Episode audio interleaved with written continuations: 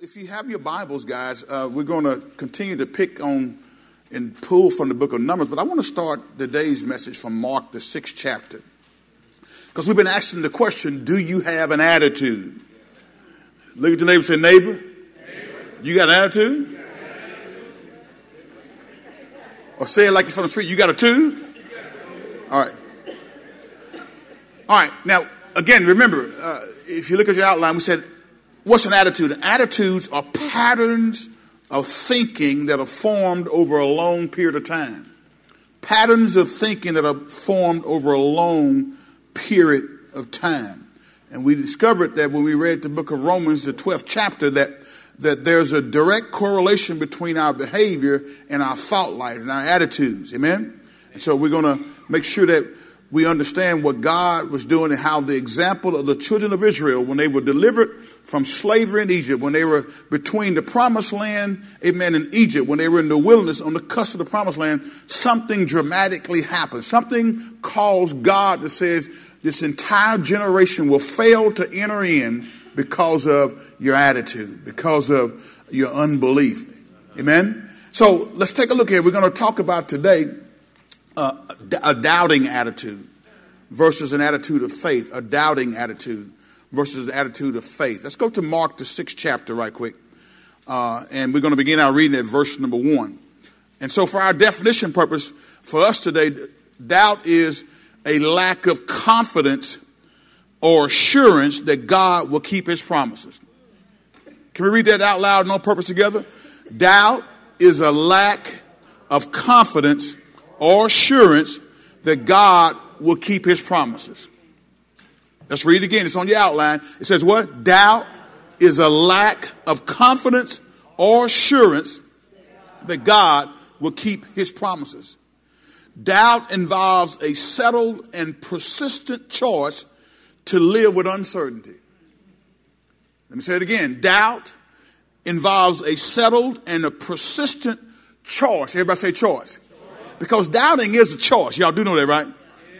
To, to, it's, it's a settled and persistent choice to live with uncertainty. Let's go to Mark, the sixth chapter, right quick, and we're going to take a look at something here. Because what I've discovered in my own life and what the scripture teaches me is, is that there are many things that God desires to do in the earth realm, but there are many times we, and just like the children of Israel, we tie God's hand because of our doubting attitude because of our lack of faith. The text says here, uh, and let, us I tell you what, let's go to the King James version of the scripture here. And I want, I want y'all to read this. This is, you every time I read it, it jumps off the page at me, okay? The text says this, and he went out from thence, talking about Jesus, and came into his own country. Everybody say own country. See, he, he's, he's coming back to his kinfolk, amen?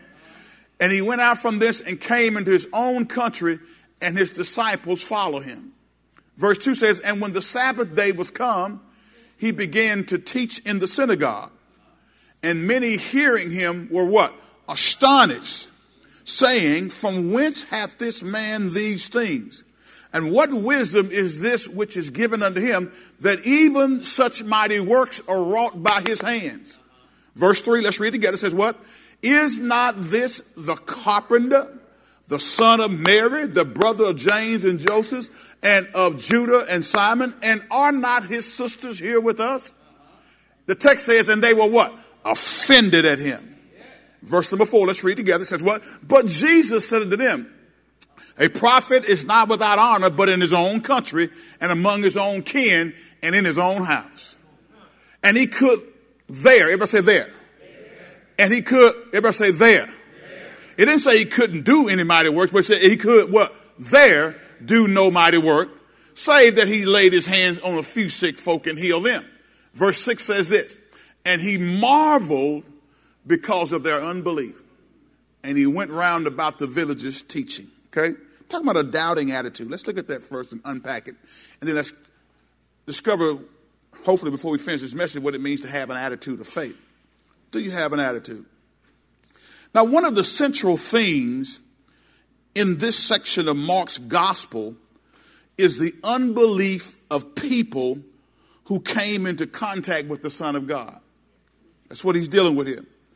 all of these people had every reason to trust Jesus Christ, yet all of them failed to do so, including his own disciples, including his own kinfolk, including his own brothers and sisters.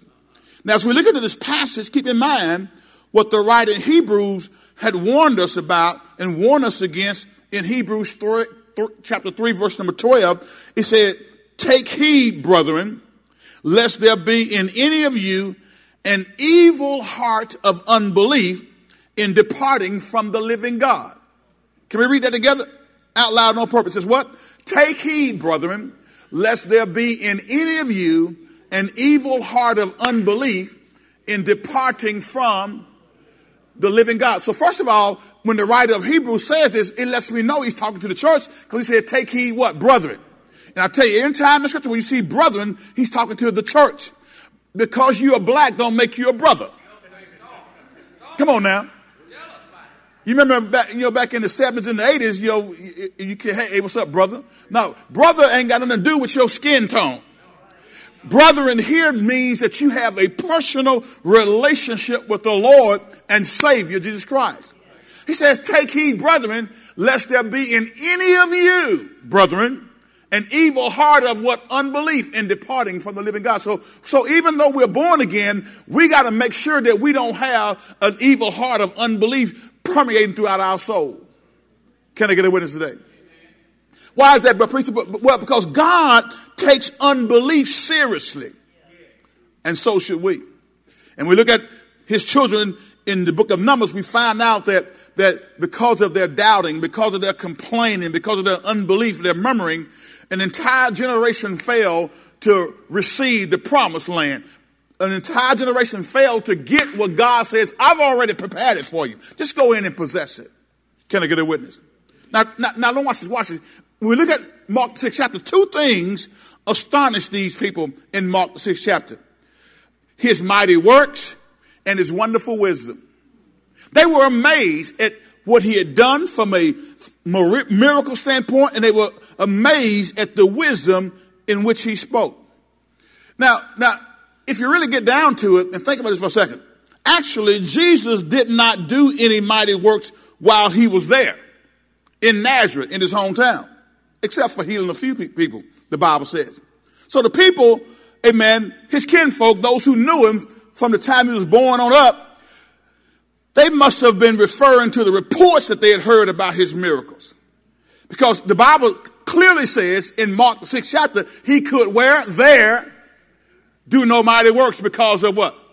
Unbelief. I wonder if, if, if, if, the, if the script was written today, would, would, would the letter say, there at the Smith household, there at the Pollard household, there at the Douglas household, he could there do no mighty works. There at the, at the Hall household, there at the Adams household, there at the Davis household, there at the Johnson household, there he could do no mighty works because of the unbelief. I wonder what the script say that about your family. The Bible does not say Jesus could not do mighty works. He could not perform miracles. We know that, right? We know that he did because the scripture tells us, but there in his hometown,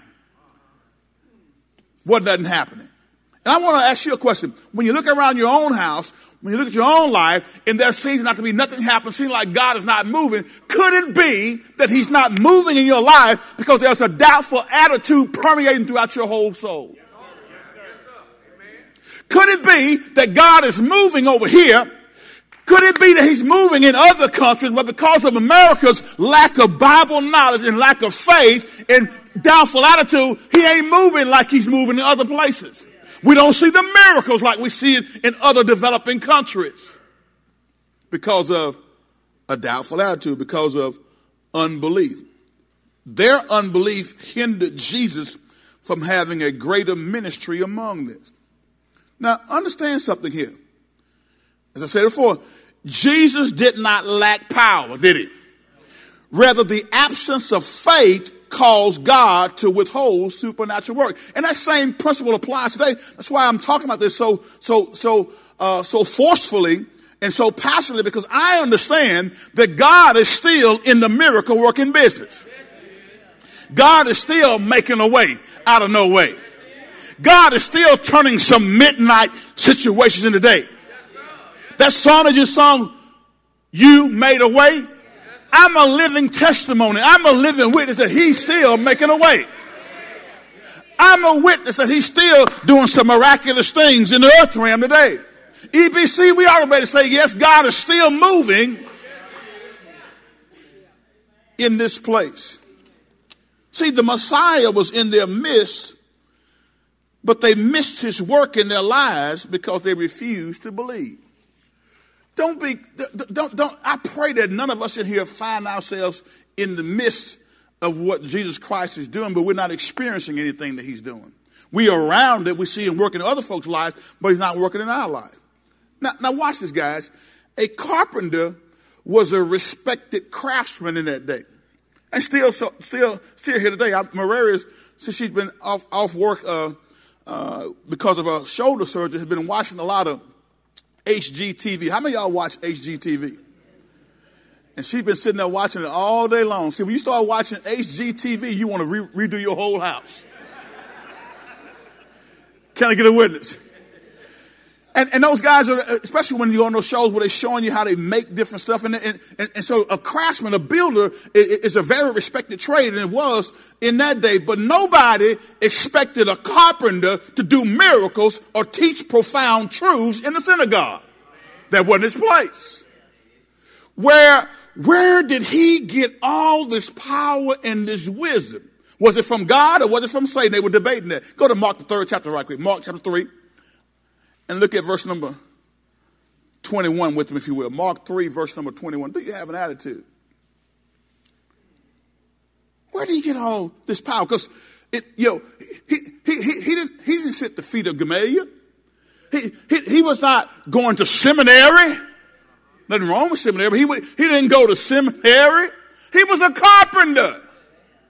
And it was not expected. How many y'all know God chooses the foolish things of this world to do what? To confound the wise. Why does he do it that way? So that no flesh can glory in his presence.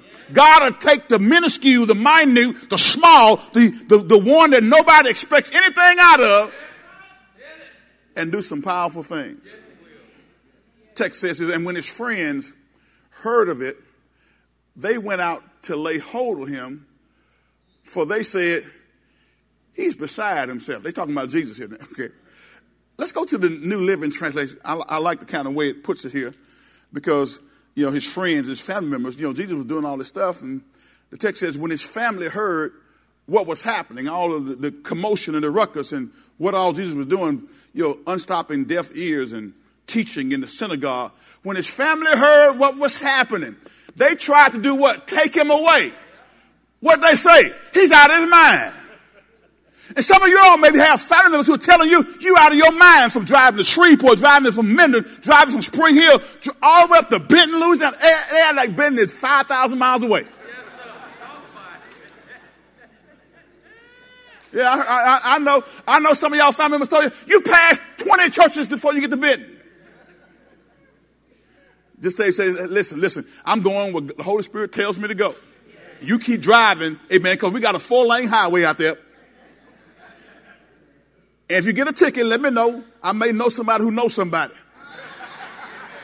but try to leave early enough so you don't have to speed to get here. But just pull on up in this place.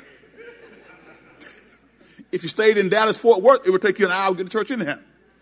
All right, so thank God, amen, for, for a clear path. But they said he's out of his mind. His family, guys. He was a carpenter. There was no expectation that Jesus would speak with the wisdom and authority and perform the miracles that he did. So they were astonished. But here's the, here's the, here's the killing point. Go back to Mark 6 right quick. Uh, uh, it said, in the KJV says, that many hearing him were astonished, saying, from whence hath this man these things? Uh, and what wisdom is this which is given unto him that even such mighty works are wrought by his hand? Is not this the carpenter? Now they're going back to this. I know him. I knew him when he was growing up. See, some people who know you find it hard to believe that God is doing with you what he's doing with you and through you. Because they can't get over the fact of how they known you and what you used to be. Come on now. They still going back to the days of old. And they can't fathom in, your, in their mind that God will use you, yes, you, to do miraculous things. But that's the kind of God we serve. So why did his brothers and sisters not possess this same power and wisdom? Even more so, why did his brothers and sisters not believe him? Because again, you know, they couldn't see past his, his humanity to look at his spirituality. They couldn't see past his humanity to understand that he was walking in his divinity. He was doing mighty works. The people who called him the son of Mary, really, they were actually, that was, that was, that was really sort of an insult when they called him the son of Mary, because in that day you identified a man by calling him the son of his father, not the son of his mother. So when they called him the son of Mary, that, that was re- they were really kind of dissing him. You know, people would say, well, you go up to been to that so-called church. So-called church? All right. So they kind of, so they were dissing Jesus by calling him the son of Mary. The people of Nazareth were offended at him which literally means they stumble over him. The Greek word gives us our English word scandalize. They, they, they, they, they couldn't get past the fact that this carpenter's son was doing what he doing, and they had unbelief. He could there, the Bible says, do no mighty works because of what? Their unbelief. So the Greek word gives us our English word scandalized. I remember coming up in the church, they sing the song. Uh, I, there's one verse says, uh, I don't bother nobody. I try to treat everybody the same. But every time I turn my back, they scandalize my, they will scandalize Jesus' name. See, some folks now in the age of social media don't wait till you turn your back, they scandalize your name to your face.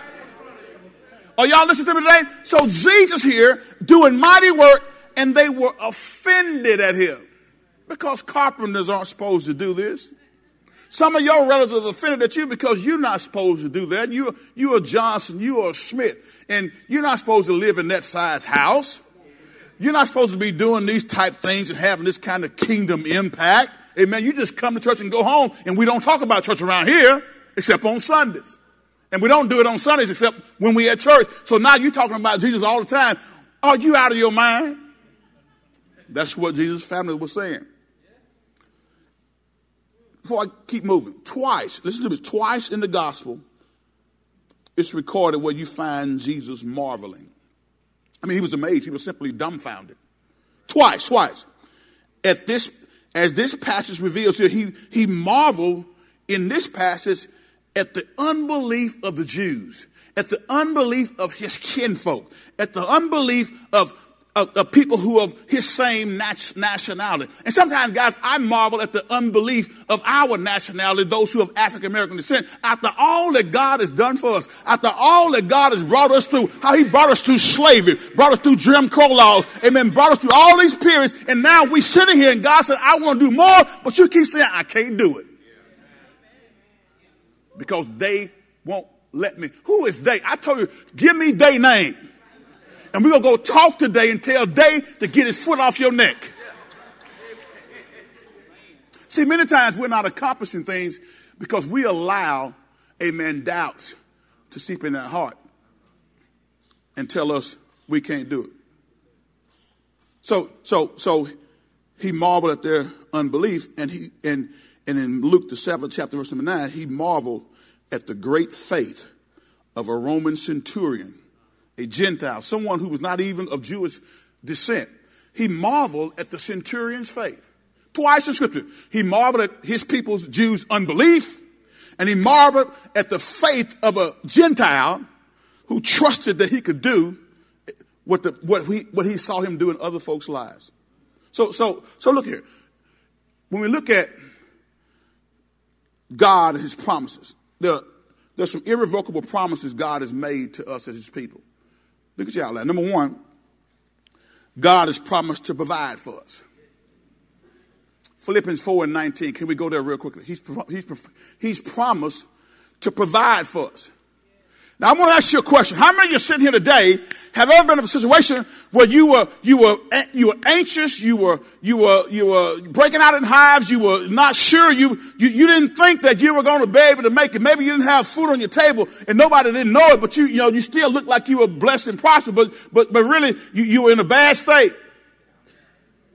The text says here that God has promised to provide for us. Philippians 4 19 says, But my God shall supply what? All your need according to his riches and glory by Christ Jesus. So that's that's the first irrevocable promise. In other words, something is irrevocable means that God ain't gonna go back on it. Now, many times people who we know go back on their promises, but God ain't going back on His. There are many uh, in, in many marriages people go back on their promises. For better or for worse. When worse comes, some of y'all get to going. God has promised to provide for us. Number two, God has promised to protect us. He's promised to protect us. Isaiah 54, verse number 17, I believe it is. Isaiah 54, verse number 17. God has promised to protect us. text says, No weapon that is formed against thee shall prosper. And every tongue that shall rise up against thee in judgment thou shalt condemn. This is the heritage of the servants of the Lord, and their righteousness is of me, saith the Lord. Do you really believe that no weapon formed against you going to prosper? Huh? Do you really believe that? That's an irrevocable promise. Third one is God has promised to prosper us. Go to Psalms 84 and 11.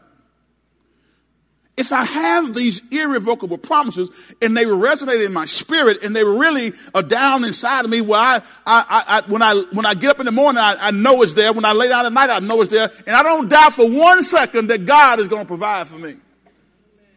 Is that you? Text says this For the Lord God is a sun and shield. The Lord will give grace and glory. Watch this. No good thing will he withhold from them that do what? That walk uprightly. I like what Joshua 1 and 8 says, as this book of the law shall not depart out of thy mouth, but thou shalt meditate therein day and night, observing to do according to all that's written therein, and then you'll make your way prosperous, and then you'll have good success. Are y'all with me today? All three of these promises are signed by God Himself. When, when questions about God's willingness or ability to keep His promises persist, the attitude becomes a lifestyle, and we are, we, we you, you, when you have that, that, that doubt about whether or not God will keep His promises, you headed for the wilderness if he did it for the children of Israel, and those things were written for our instruction and our admonition, even though they were sharing on the cusp of the promised land, an entire generation failed to inherit what God had for them because of a doubtful attitude. Mm. Everybody said, mm.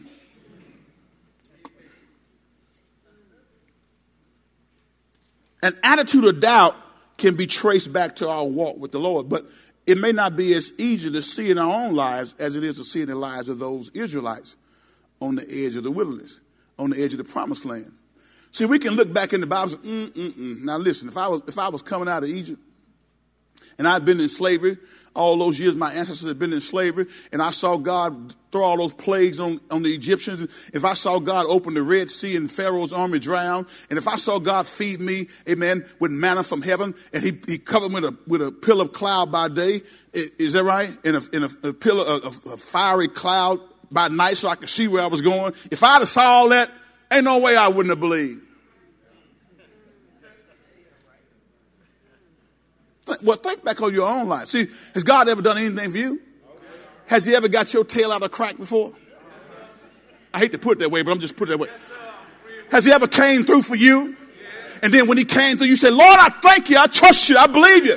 Have you, has he worked in your life before? Did he do it 25 years ago? Did he do it 50 years ago? Did he do it last year? So if he done it all those times, what makes you think he's not going to come through for you right now? He'll make a way. Won't he call in Laura? He'll make a way. See, here's what I discovered in life. The enemy will throw up stuff to bring doubt into our heart and to bring those frustrations to our lives. He's trying to get us to get our eyes off of the promise, off of God's word. See, and what we find in the choices of the children of Israel will help us to see our own lives more clearly if we will study it and learn from it. The five principles that show us how God deals with doubt, okay? Let's go to these right quick. Five principles that show us how, how God deals with doubt, a doubtful attitude. Principle number one God places regular tests of faith before his children. So make no mistake about it, you are going to be tested. Your faith is going to be put on trial. Why is God doing that? Because God is trying to root out anything, any doubtful attitude or negativity that's on the inside of you that'll keep you from believing his promise.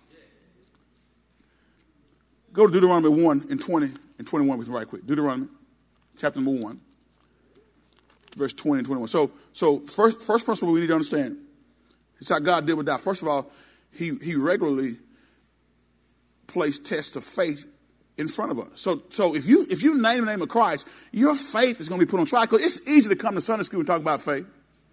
Sit in that class and talk about, oh, look at what the Lord do. And God is a way maker. He do all this stuff. And, and we, we quote that stuff. But then when stuff happens in our life, what are you saying? What are you speaking at that point in time? Brothers who went to man up conference, was that a blessing on Friday night or what?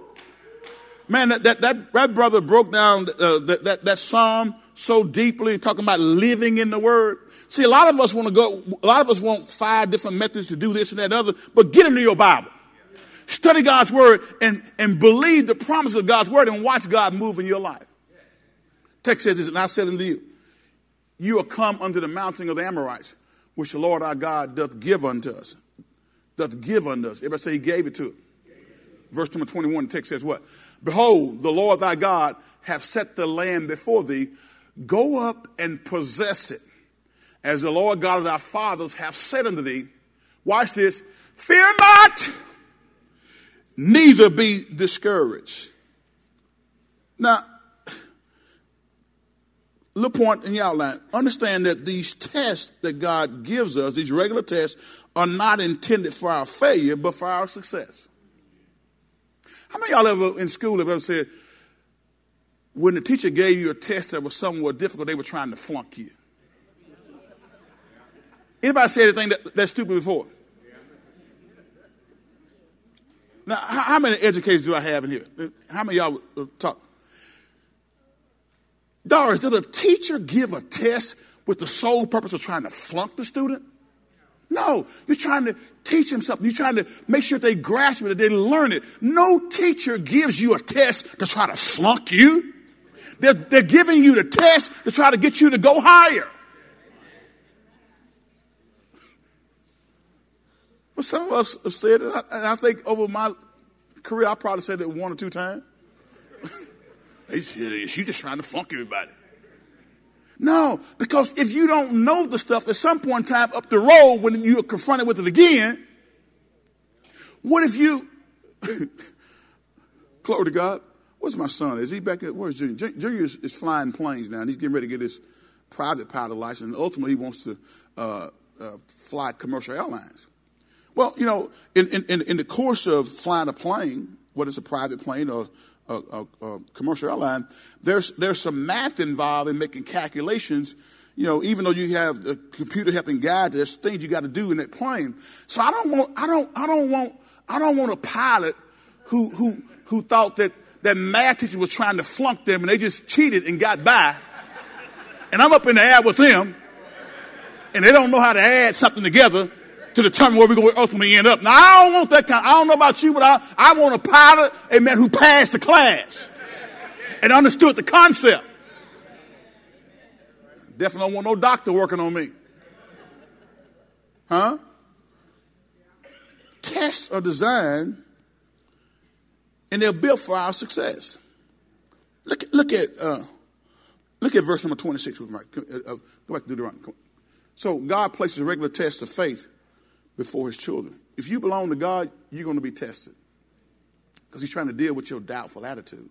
Because all of us have the capacity, and if all of us are really honest, there are times when, when, we, when we had trouble believing God for the impossibilities, those things that we couldn't naturally see. Text says, not, notwithstanding, you will not go up but rebel against the commandment of the Lord your God. Keep reading. It says what? 27. And ye murmured in your tents and said, Because the Lord hated us, He has brought us forth out of the land of Egypt. Watch this. To deliver us into the hand of the Amorites to destroy us. Now, why would God deliver his people? Now, see, see, see, see listen, when you, when you have a doubtful attitude, you start thinking crazy. This is crazy. Why would God deliver his people for the sole purpose of, of destroying his people? Why would God save you from a burning hell? Why would God deliver you out of your sins to just only place you in a place where He's going to destroy you? No, He delivers you to save you, to use you to advance kingdom principles. But this is how they started talking. To deliver us into the hand of the Amorites to destroy us. Verse number 28, come let's go. It says, whither, whither shall we go up? Our brethren have discouraged our heart.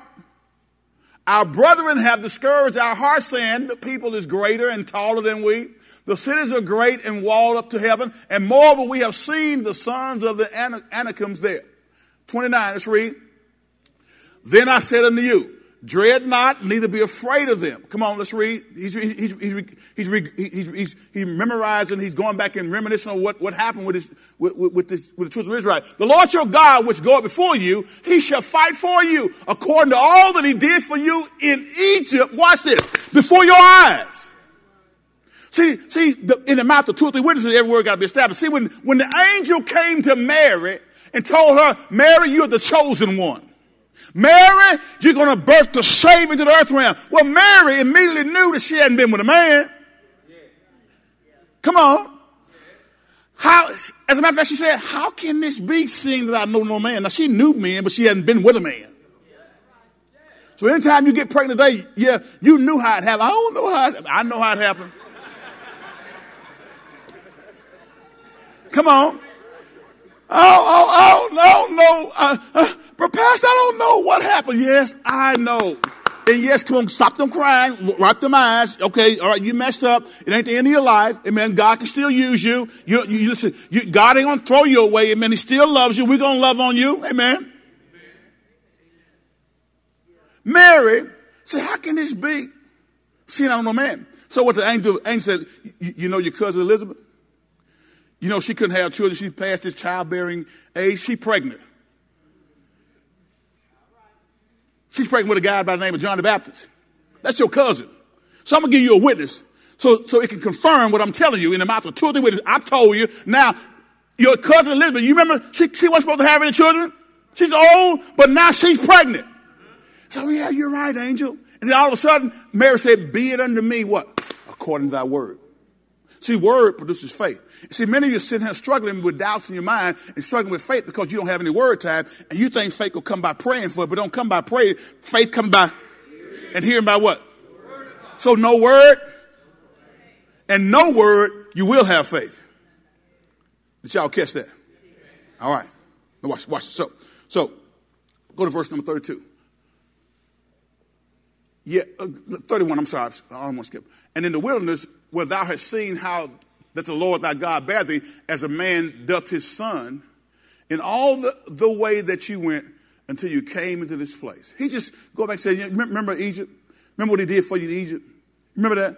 How he bared you up like, he, like, a, like a father would bear a son up in the wilderness? Yet in these things, watch this. Yet in, the, in this thing ye did not believe the Lord your God. They failed the test because they wouldn't trust God. See, God allowed them to send spies over in the land, but there really no need to send spies. But God said, okay, I, I got to test you. I got to show you where you are. So go down and send, send some scouts over there. All right. And guess what happened? 12 went over, 10 came back with a report says, it's just like God said, but we can't take it. We're like grasshoppers in our own eyes. I'm to tell y'all, some of y'all better stop listening to the crowd.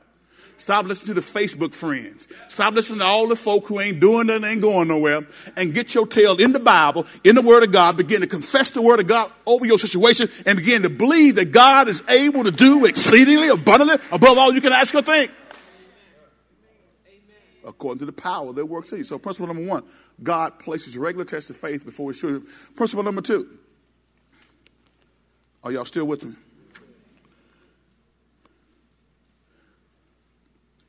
The circumstances of life will either shrink or stretch, stretch your faith. Go to Numbers 13 with me right quick. The circumstances of life will either shrink or stretch your faith. That's the principle. So, so you know, they, they, they were doubtful and didn't believe God and, and just didn't trust Him. But, but so when you get to Numbers 13, so now what? What is God going to just get rid of them altogether? He's just going to just wipe them out altogether? Well, no. God loves them, so He gives them another opportunity to trust Him.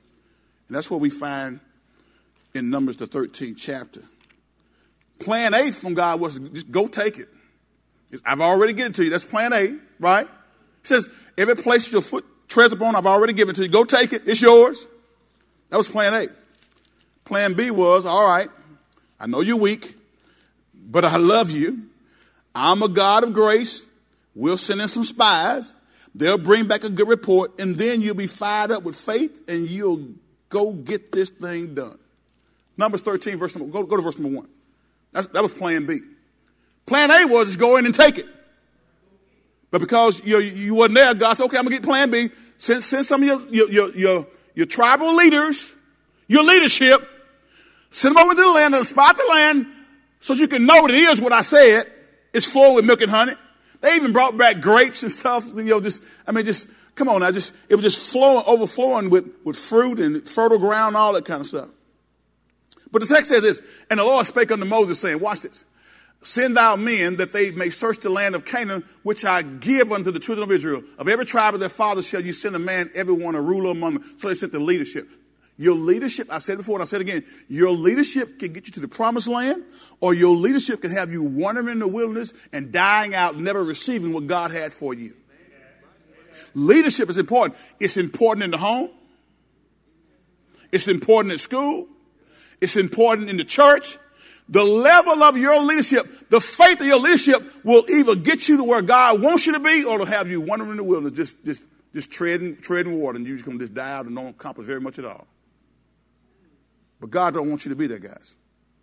So we, we, know, we know that story. I'm not going to re- repeat all this. You know, they went over and came back and all that. So the principle number two was the circumstance of life will either shrink or stretch your faith. Twelve people all going to see the same thing, but God wants to see how they will see it. Watch this now. Twelve people all going to see the same thing, but God wants to see how they will see it. 250 people listen to the same word on the fourth Sunday in January, but God wants to see how you're going to see it, how you're going to hear it. What you're going to do with it? All of us sitting here getting the same word. You get the same word the other person. Why is the word working in their life, but in your life, there's nothing happening? So God wants to see how you're going to see it. Touch your neighbor, say, neighbor. God wants to see how I'm going to see it. So the, the spies, they saw a lot, strong cities, powerful armies, and impressive giants. They also saw evidence of abundance. But how did they see it all? Well, they see it through the eyes of faith. Obviously, most of them did. Or did they see it through the eyes of doubt? Ten of them did. So the circumstances of life will either shrink or stretch your faith. How many y'all, how many y'all realize, okay, LSU just won the national championship in football, right? I mean, one of the, one of the best, yeah, go and give him a hand, give him a hand. Uh, as I watch this season go on, it's, it's, it, it's amazing some of the stories behind uh, the championship. Now, do y'all realize that Ed Orgeron was not the first choice? He wasn't the second choice. And I don't think he was the third choice. He actually, when they hired him, that's why they paid him so little money. They thought he was going to be just a stopgap measure till we get to the guy, the big name guy, the guy who we really wanted. They wanted Tom Herman. They wanted Jimbo Fisher. They wanted some other guys. And so they, they doubted this, this, this Cajun from, from uh, wherever he's from, some, somewhere down south, who talk like this here. Go play football, football. Football, football. That's all you know, football. Yeah, football. Go Tigers, go Tigers. So, so, so, so there were many skeptics and doubters about his ability to lead a program. And so sometimes in your own life, guys, there are going to be people who are going to doubt your ability to do what you know God has put on you, put you on this earth to do. Somebody, even in your own family, is going to doubt that you can do that business. But God has put that inside of you and stop listening to doubters and listen to God's word. What has God placed inside of you? What is He telling you to do? So, it, to me, it, it's poetic justice. Even the guy, the quarterback, Joe Burrow, sat for three years at Ohio State and was going to get ready to sit another year because Justin Fields transferred in. But he made a move from Ohio State all the way down to Baton Rouge, Louisiana.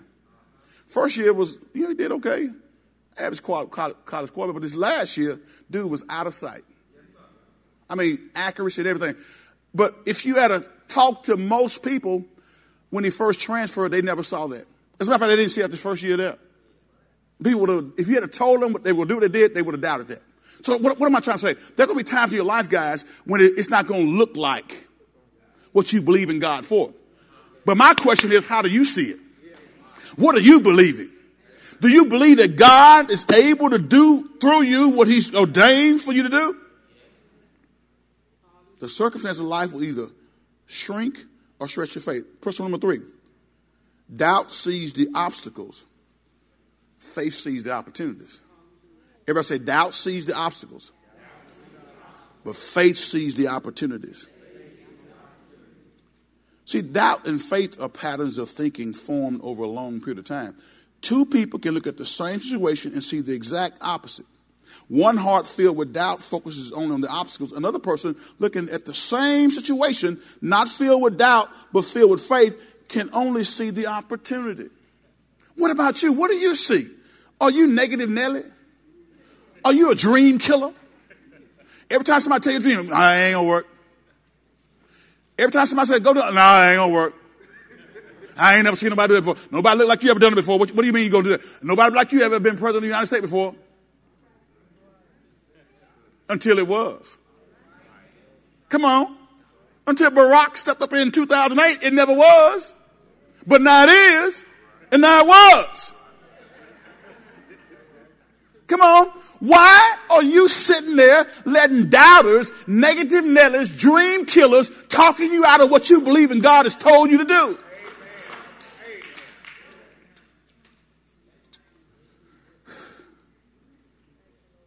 Doubt sees the obstacle, faith sees the opportunity. Y'all know the story. See, doubt, doubt, doubt comes, doubt disguises itself. It, it comes undercover, but when you start peeling away the, the, layers, what you find out is most time people don't accomplish things in life because they have a doubtful attitude. One way it comes is through fear. We have fear. Well, God's not going to protect me, so I'm not going to move. You know, fear can paralyze you. Y'all ever watch movies, and, and, and, especially horror movies? I don't really care for horror movies, but on horror movies, people get so paralyzed with fear, they just stand there. Run! Why are you standing there?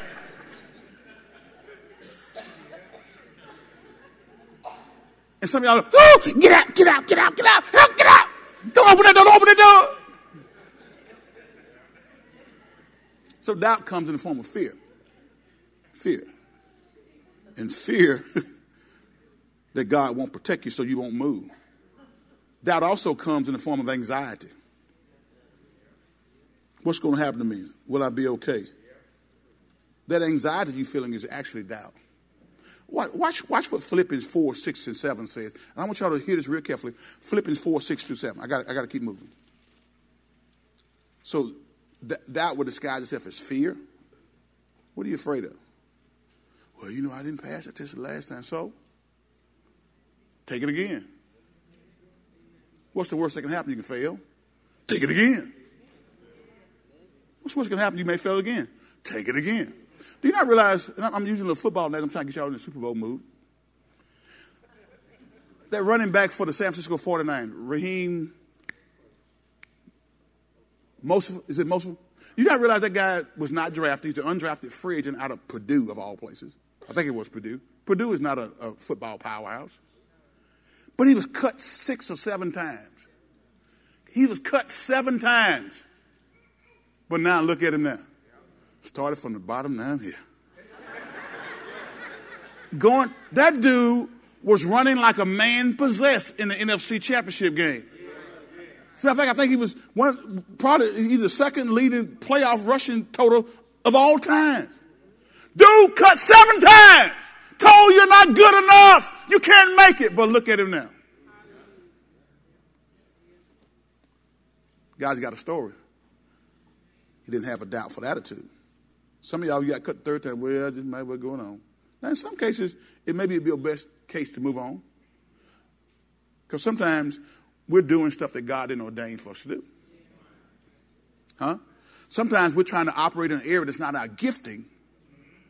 In ministry, I'm talking about. And, you know, I, I can try to sing solo 15,000 times, but guess what? Y'all not going to invite me to sing at your funeral or your wedding. Don't, don't, don't sit up and look at me like that. You ain't, you're not going to invite me to come sing a solo at your wedding or your child. I'm saying, put me on program, but Pastor, yeah. Oh, Pastor, Pastor, Pastor. You know what, Pastor? You know, you, you're a good pastor. Yeah. You teach that word, you teach that word, yeah, yeah, Pastor. But we already got somebody else, you know. I'm not under any grandiose illusion. I can, I can try to sing that, you know, from now to the rapture, but that, that's not my gifting. But guess what? I'm going to preach and I'm going to teach to you like a man ain't got good sense. I'm going to keep teaching you till you do this word. Watch this. Be careful for nothing.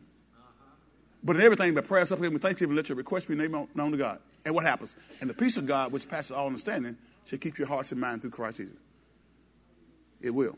So fear, doubt disguises itself as fear, anxiety, as frustration and anger. When you're frustrated and angry, a lot of times you peel it back as doubt. God won't solve this problem in time. It ain't, it ain't gonna work out for me. So you, what you're doing, you're really doubting God. Oh, here's, here's, here's the other thing. Other way doubt comes in, it comes through withdrawal. Hear me, folks. Listen to me, all you folks who like to withdraw. That's when we pull back from others or put up a wall.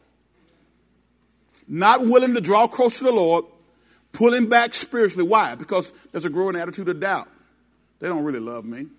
They don't really care about me, so I'm gonna just pull away. I'm gonna come, but I ain't gonna be involved in that. I'm just gonna come, and you know, I'm, I'm gonna do my little thing, and I'm, I'm, I'm out of here. Don't don't call me at home now. Because I'm going to see you call and I ain't going to pick up. Withdrawal. Then bitterness.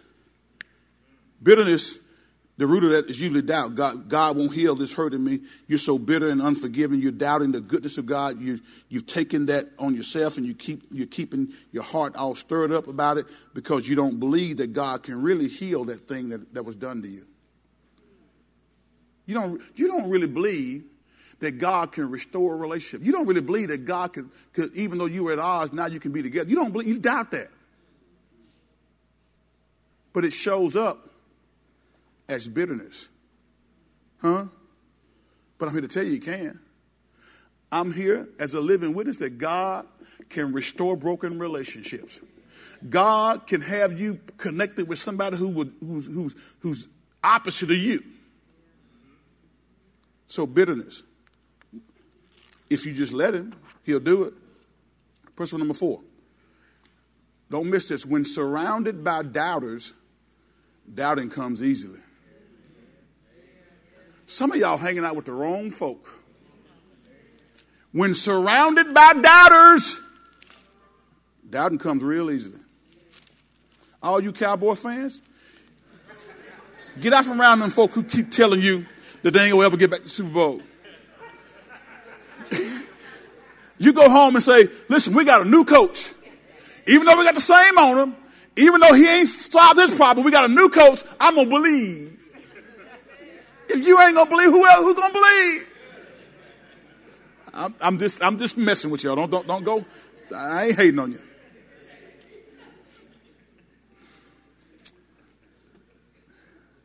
The Israelites should have been going crazy with confidence in God because of all that he had, they had seen. They had seen a whole lot. But they weren't. They didn't have confidence. Because when surrounded by doubters, doubting comes in. Go to Numbers 14, 1 and 2. Why does doubting come so easily? This is not on your outline, but it's, well, first of all, doubting is contagious. It's easy to catch. you, you, you, sit in the room long enough and people start doubting, they start, even on the job, where, you know, everybody complaining, now you complaining. Go in there and do what you were hired to do and go home. Don't, don't sit around participating in the office gossip, talking about the guy who's in charge. Because maybe if you and see when you get in charge, guess what? They're gonna be talking about you too. Doubting is contagious. Doubting is also passive. What do you mean by that? Doubting is, is what takes over when you don't do nothing. See, faith requires you to do something. Faith without works is what? Dead. But doubting, you ain't got to do doubting is, is just doing nothing. And it takes you nowhere real good. It takes you there fast. So if you aren't busy and you aren't involved, you're probably doubting. You got to get focused and active to be filled with faith. Faith requires action. Faith without works is what dead, the Bible says. Doubting satisfies our tendency towards self protection. What do you mean by that? See, nobody likes to be wrong, right?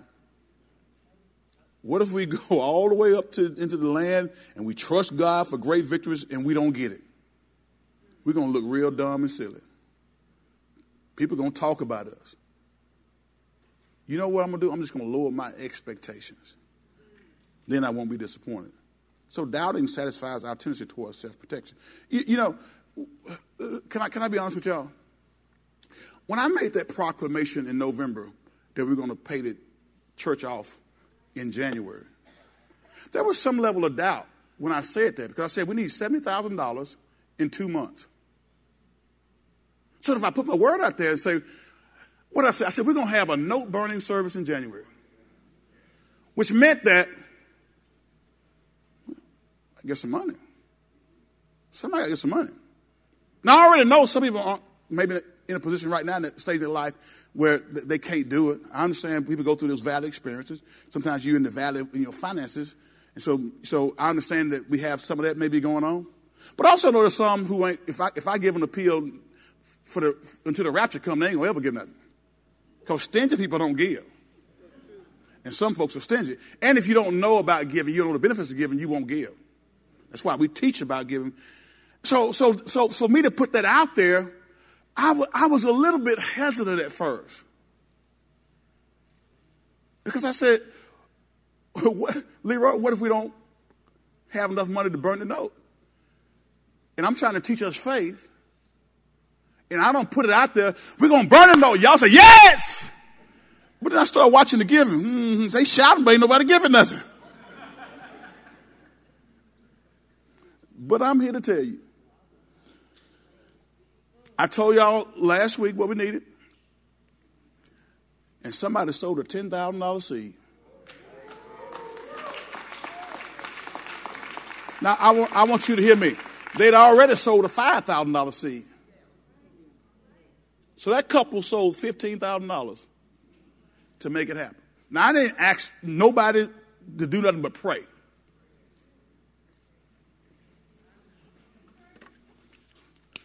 Fire. Dun, dun, dun. Fire.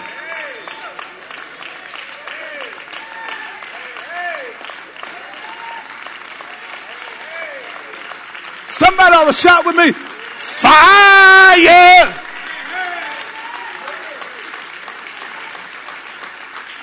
Fire. Dum, dum, dum. To burn a doggone note if I get that thing started, okay? But, but, but guys, guys, I was thinking to myself, Pastor, you put your word out there, you say that. What if it don't happen? And that's what we do all the time in our own lives. So the question is, what if it does happen? What if it does happen? See, God is only looking for people who are available to be used by him and who will trust him. He's not asking you to have anything more than what he's giving you and affords you to have. He just wants you to trust him. Even though you don't see. See, faith is the substance of things hoped for. It's the evidence of things that are what? Not seen. And guys, man, listen. Oh, Lord Jesus. Mm. Something inside of me was telling me not to say a date just in case we don't raise the money. And it'll look bad that we set a date and we didn't come through. I'm just telling you what's come on inside of me. But then God said, Are you going to trust me? Or what? You can't, you can't halfway trust God. Well, I'm just going to put it there. We got a little soft date. If it happened in January, yeah, we slide to Mount Mars. You know, still in 2020. God said January.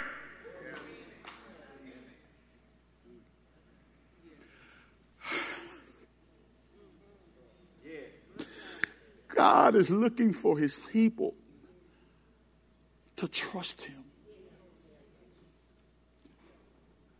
Carl and Laura, I'm, I'm, I'm just going to use y'all as an example right quick.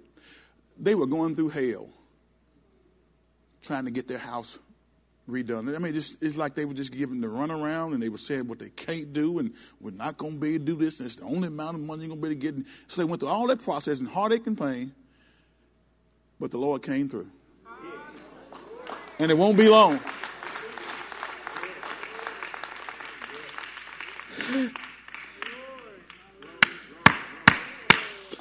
Oh, I serve a God who's just looking to and fro throughout the earth, trying to find a man or woman whom he can show himself strong toward. Will you trust him?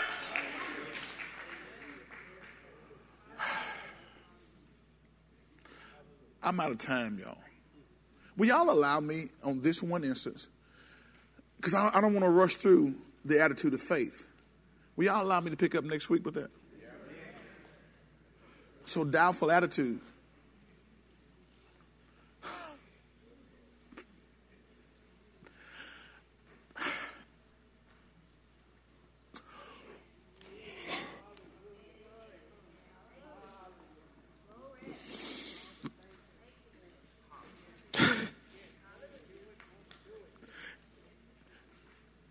Stay away from folks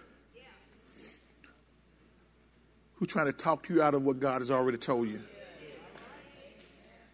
Because I'm telling you, doubting is contagious. Doubters are easier to find than friends of faith. How many? I want to ask you a question, and I'm I'm gonna give this last principle, uh, and, and I'm, I'm, gonna pick up on principle number five next week. Will y'all allow me to do that? I didn't mean to go this far, but I, I thought I thought it was necessary for you to kind of hear my heart. Man, when I see what the Lord has shown me and what He's going to do through this church here. Now, guys, I want you to understand something. At the same time, while God is blessing us to be able to pay this note off, you know, we, we, we're still building stuff. We redid this stage. Come on. We relocated the sound booth. We recarpeted the whole sanctuary. We replaced the pews with chairs. We built a new storage building that gives us, you know, ample space and access to do different things and store stuff. Have y'all seen the new uh, wall around the graveyard? Is that nice or what? So the whole time while we're paying this thing off. We ain't standing still, baby. Come on. We ain't standing still. So somebody say, well, they had that drawn out there for a year. If that drawn up there for five more years, it's going to stay there. But I'm going to tell you what, God going to get it done. But we hadn't been standing still. We, we, all this stuff that we're doing, that's, I'm just, off the top of my head, it's probably two, a couple hundred thousand dollars. Storage building. Recarpeted the whole sanctuary. Replaced the pews. Expanded the stage so that now uh, you know, if, if, we bring the flags back out, they won't hit you in the head with it. And when they praise dance and they twirl around, you got to worry about them kicking you. Go sit up here. We're not standing still. We're just moving in God's timing. And I found that if you trust Him, do you hear me, Curvis Davis? He will provide. He'll provide. So some of y'all, I don't know who this is for,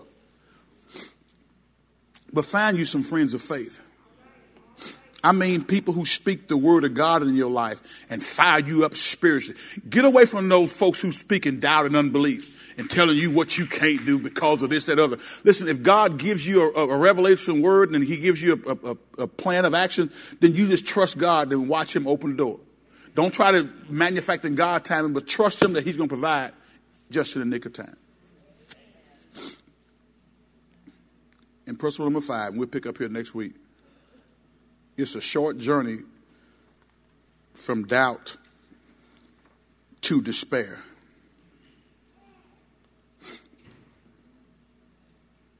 Short journey. I got I pick up the next week. Jesus is looking for a man or woman who will trust him. Every head bowed, every eye closed.